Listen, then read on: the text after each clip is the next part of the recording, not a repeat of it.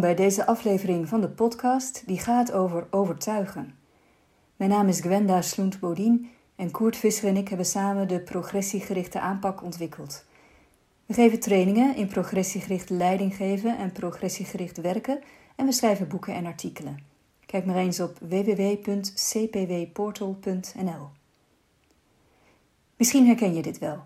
Iemand probeert je ergens van te overtuigen en ondanks dat je ten diepste weet dat zijn argumenten steekhoudend zijn, voel je weerstand en heb je geen zin om je te laten overtuigen.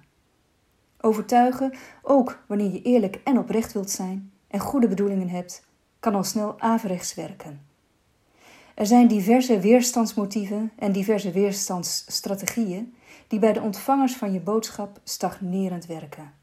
Drie motieven om weerstand te vertonen tegen overtuigingskracht die op je afkomt zijn het niet willen veranderen, bezorgd zijn om bedrogen te worden en de behoefte om de eigen autonomie te beschermen.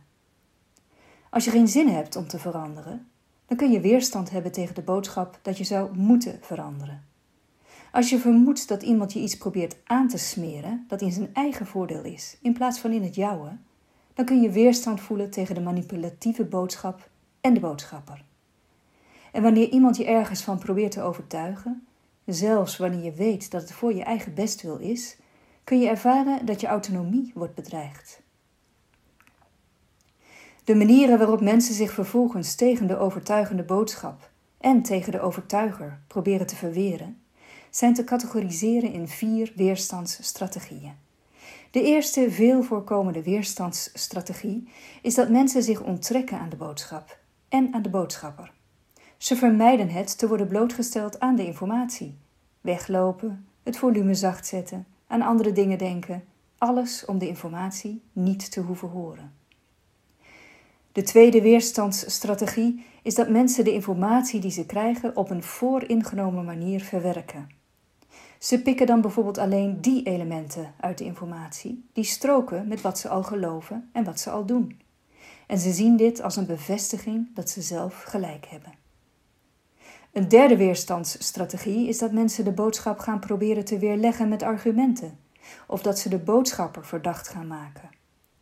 Wanneer ze met tegenargumenten komen, gaan ze inhoudelijk in op wat de overtuiger ze probeert te laten geloven, iets wat ze niet doen wanneer ze eenvoudigweg de boodschapper zelf verdacht maken. Dan is de bron verdacht, dus hoef je niet naar de inhoud van de boodschap te luisteren. En de vierde weerstandsstrategie houdt in dat mensen zichzelf in herinnering roepen dat ze vertrouwen hebben in zichzelf en in hun eigen overtuigingen. Nu reageren ze niet op de boodschap van degene die hen probeert te overtuigen, maar benadrukken ze de correctheid van hun eigen overtuigingen en van zichzelf in het algemeen, zonder de boodschap inhoudelijk te onderzoeken. Door deze weerstandsstrategieën stranden pogingen om te overtuigen al snel. Als je progressiegericht werkt, kies je sowieso liever voor zelfovertuigingstechnieken dan voor rechtstreeks overtuigen. Over zelfovertuigingstechnieken een andere keer een podcast. Soms zijn er wel situaties waarin je wil kiezen voor de strategie van overtuigen. En dat zijn situaties waarin je iemand wil overtuigen van een bepaald idee om iets te gaan doen, of een bepaald standpunt in te gaan nemen, of juist om iets te gaan nalaten. Er zijn drie kenmerken van situaties waarin je kunt kiezen voor progressiegericht overtuigen. Het eerste kenmerk van situaties waarin progressiegericht overtuigen aan de orde kan zijn, is als iemand iets gelooft dat schadelijk is voor hemzelf en voor anderen. Het tweede kenmerk is dat er in de situatie een verkeerd doel wordt nagestreefd of een verkeerde aanpak wordt gevolgd. En het derde kenmerk is dat je in de situatie een eigen doel hebt, waarvoor je toestemming nodig hebt en waarvoor je ondersteuning wilt. Alle drie de kenmerken kunnen aanwezig zijn in een bepaalde situatie, maar het kan ook zo zijn dat slechts één of twee van die kenmerken aanwezig zijn. Er zijn twee dimensies relevant bij progressiegericht overtuigen. De eerste is de mate waarin je richt op de inhoud, of juist op de persoon. En de tweede is of je positief of negatief communiceert. En wanneer je die twee dimensies met elkaar in verband brengt, ontstaan vier manieren van overtuigen. Drie daarvan zijn niet effectief. Een persoonsgerichte en negatieve manier van overtuigen is een afschrijvende manier van overtuigen. Je laat dan merken dat je de ander als persoon verwerpelijk vindt vanwege zijn overtuigingen. Of dit soort mensen zijn slechte mensen. De tweede niet-effectieve manier van overtuigen is negatief en inhoudsgericht. Je richt je daarbij op de inhoud, niet op de persoon, maar op een heel negatieve manier. Je gaat vechten met de ander. De ander op aanvallende wijze met je eigen argumenten om de oren slaan, met de bedoeling om het gevecht te winnen. De derde, niet effectieve manier van proberen te overtuigen is positief, maar persoonsgericht. Je bent dan als het ware verleidend in gesprek. Je probeert de ander mee te krijgen door zijn mogelijke persoonlijke gewin te schetsen als hij kiest voor jouw idee en voorstel. Zijn imago, zijn positie, zijn macht. Ter illustratie het voorbeeld van Chris, een docent die in gesprek wil gaan met de schoolleider om hem te overtuigen om het beleid ten aanzien van cijfers op school te gaan veranderen. Wanneer Chris afschrijvend in gesprek gaat, verloopt het gesprek bijvoorbeeld zo. Chris zegt dan: Wij geven hier op school veel te veel cijfers en dat werkt heel erg slecht voor leerlingen. Ik vind dat we dat beleid echt moeten gaan veranderen. Zijn leidinggevende, Roland, zegt: Oh, wat is er nu weer mis? Moeten we weer een grote verandering doorvoeren? Wanneer krijgen we hier eens een keer een beetje rust in de tent? Chris zegt dan: Wat een teleurstellende reactie zeg, zo gaat het hier nou altijd. Jullie staan als MT niet open voor de ideeën van leraren. Dat werkt echt killing. Ik dacht al dat je het er niet mee eens zou zijn. Dat blijkt maar weer, je wil niet eens luisteren. Roland zegt dan: uh, Chris, pas jij een beetje op je tellen? Ik kan deze toon van jou totaal niet waarderen. Als we bij elk ideetje van een leraar op zouden springen, dan kwam niemand meer aan werken toe. En om mij meteen te gaan verwijten dat wij niet openstaan voor nieuwe ideeën, dat is heel kinderachtig van je. En dan zegt Chris: Gelukkig kan ik als leraar tegenwoordig kiezen waar ik wil werken. Er zijn heel veel vacatures, hè? Hartelijk dank voor je duidelijke reactie. Dat geeft mij de gelegenheid om eens goed na te denken over wat ik verder wil. En werken met zo'n leidinggevende, dat zit daar niet bij. Een tweede manier van niet effectief overtuigen is inhoudsgericht en negatief. Dan gaat Chris met Roland vechten om te proberen te winnen ten koste van de ander.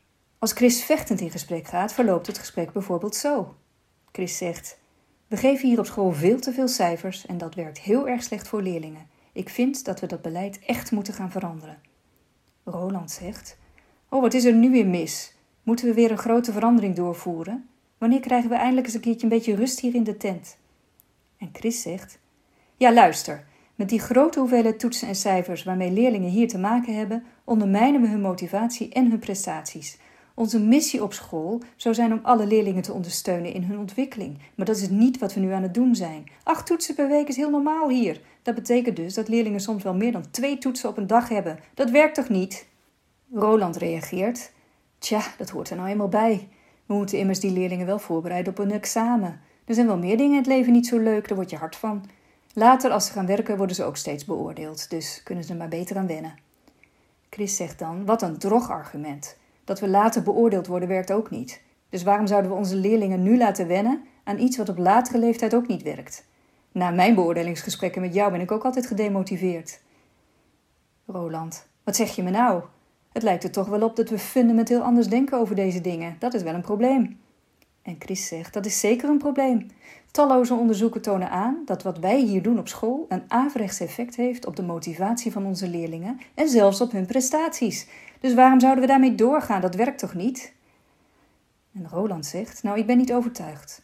Leerlingen gaan hier pas werken op het moment dat je ze cijfers geeft. En als iets niet voor een cijfer is, dan doen ze niks. Zo zit dat gewoon. Als we toetsen en cijfers af gaan schaffen, krijgen we binnen de kortste keren zowel de ouders als de inspectie op ons dak, omdat onze resultaten dan razendsnel gaan afglijden. Chris zegt: Jij hebt het fout. Jouw denkbeelden zijn enorm verouderd. De manier waarop we hier met leerlingen omgaan leidt er juist toe dat onze resultaten zullen gaan afglijden.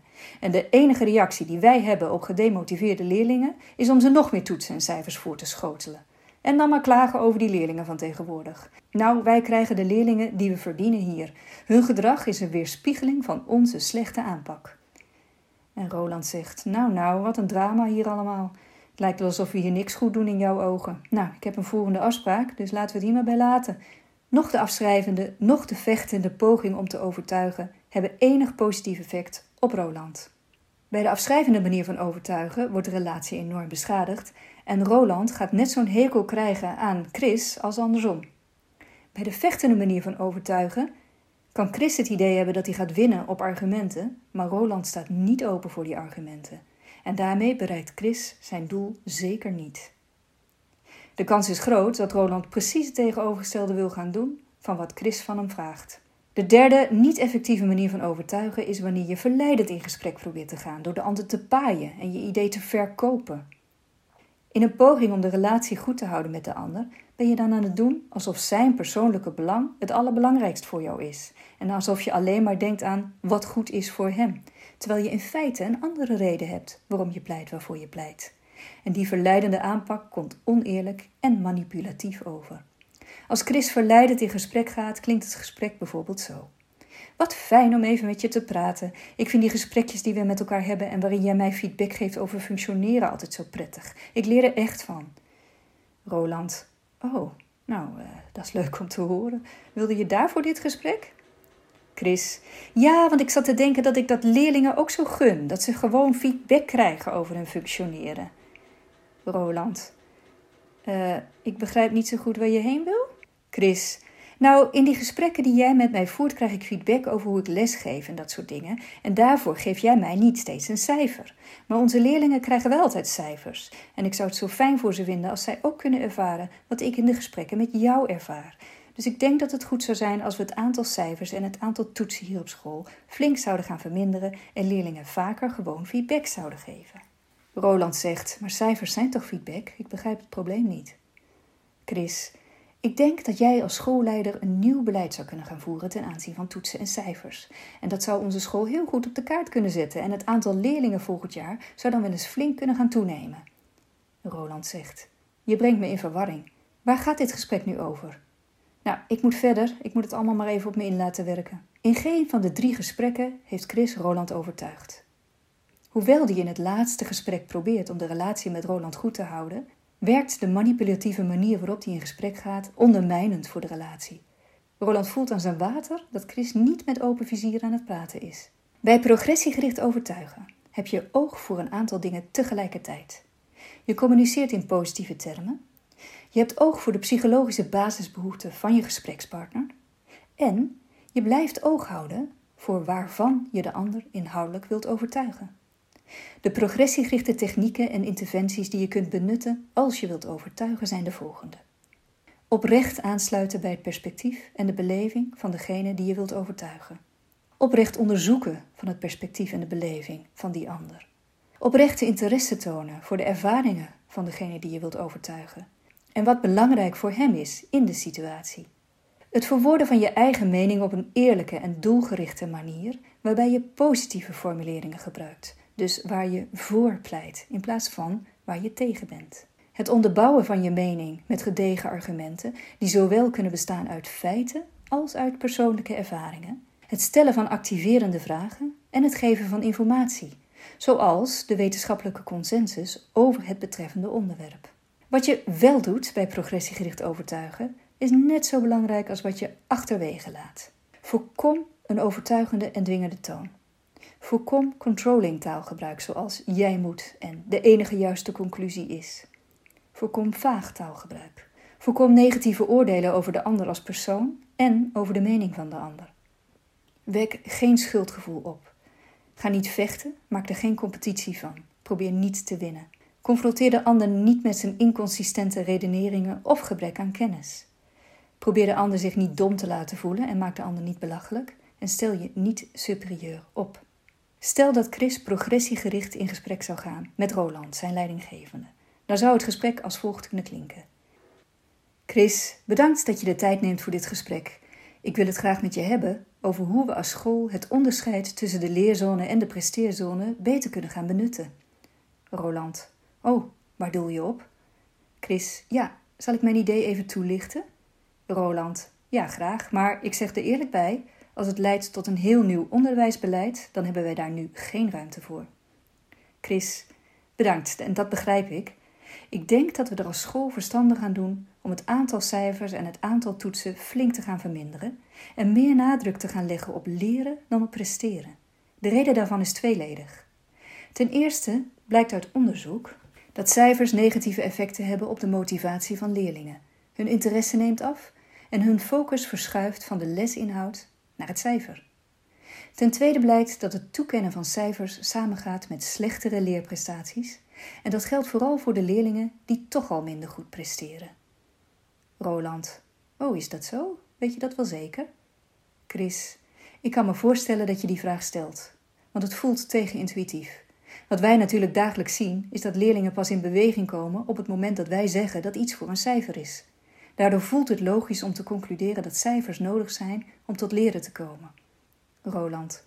Ja, precies. Chris. Ja, en toch werkt het andersom. Leerlingen vragen juist om cijfers in een context waarin ze voor alles een cijfer krijgen. En de demotivatie die we vaak zien bij leerlingen is juist een voortvloeisel van de context waarin ze voortdurend te maken hebben met toetsing en cijfers. Mag ik je iets vertellen over wat uit onderzoek blijkt te gebeuren met de motivatie en de prestaties op het moment dat er geen cijfers worden gegeven, maar wel opmerkingen worden gegeven over de progressie die de leerling aan het boeken is? Roland. Uh, ja, daar ben ik wel benieuwd naar. Chris. Kort gezegd komt het erop neer dat leerlingen veel behoefte hebben aan feedback over hun progressie. Waar sta ik nu en waar ga ik heen? En dat taakgerichte opmerkingen van leraren leiden tot een hogere kwaliteit van motivatie bij leerlingen en ook tot verbeterde leerprestaties. Een afname van het aantal cijfers gaat dus juist samen met een toename van de kwaliteit van motivatie en verbeterde leerprestaties. Roland, nou dat is me nogal wat. Als dat echt zo is, dan heeft dat nogal wat implicaties. Chris, ja, dat denk ik ook. Tegelijkertijd hoeft het roer niet helemaal om. We kunnen best klein beginnen. En ik zou graag toestemming willen krijgen om in mijn lessen daar eens wat mee te experimenteren. Roland, hoe zou je dat willen aanpakken? Chris, nou, in de opbouw van mijn lessen wil ik zorgen dat de leerlingen zoveel mogelijk in hun leerzone kunnen zitten en kunnen leren van opmerkingen. Bijvoorbeeld door stof samen te bespreken en fouten samen te analyseren. Ook wil ik leerlingen not yet toetsen aanbieden, waarbij ze erachter kunnen komen wat voor cijfer ze nu zouden hebben gehaald als het voor een cijfer was geweest. En ik wil die not yet toetsen zodanig introduceren dat de leerlingen begrijpen dat ik feedback aan het verwerven ben ten aanzien van mijn eigen functioneren als leraar. Wat heb ik al goed aan jullie uitgelegd en waar moet ik meer aandacht aan gaan besteden? De tijd dat de leerlingen in de prestatiezone zitten, beperk ik dan en probeer ik zo autonomieondersteunend mogelijk aan te pakken. Leerlingen mogen bijvoorbeeld binnen grenzen zelf kiezen op welk moment ze eraan toe zijn om een deeltoets te maken. En ik wil het aantal deeltoetsen ook heel beperkt houden, zodat toetsen voor cijfers uitzondering zijn in plaats van regel. Roland, oké, nou dat uh, klinkt heel compleet. Chris, bedankt. Leuk om te horen. Wat spreekt je erin aan? Roland, ja, daar moet ik even over nadenken. In eerste instantie spreekt het me aan dat je de aanpak van je lessen wilt baseren op wat daadwerkelijk blijkt te werken en niet uitsluitend op basis van intuïtie. Want ik ben het met je eens dat we intuïtief makkelijk kunnen concluderen dat leerlingen uitsluitend willen leren wanneer we ze cijfers geven. En de informatie die jij me nu geeft lijkt te pleiten voor het tegendeel. Dat zet me wel aan het denken. Ik denk dat het verstandig is om dit eerst even te bespreken in de vakgroep. Chris, dat snap ik. Bedankt voor je tijd en je ondersteuning. Bij progressiegericht overtuigen doe je tegelijkertijd recht aan je relatie met de andere persoon door positief te communiceren en je komt ook duidelijk uit voor je mening door te verwoorden waar je voor pleit. Garanties dat je de ander overtuigt heb je natuurlijk nooit. Daar gaat de ander over. Maar je manipuleert de ander niet en je trickt de ander niet via slimme verkooptrucjes. Bij progressiegericht overtuigen ben je met open vizier aan het communiceren en kun je jezelf en de ander recht in de ogen blijven kijken. Ook als jullie het oneens zijn, kan de relatie zo goed blijven. Meer leren kan in onze opleidingen, progressiegericht leiding geven of progressiegericht werken, of in individuele begeleiding. Kijk maar eens op www.cpwportal.nl.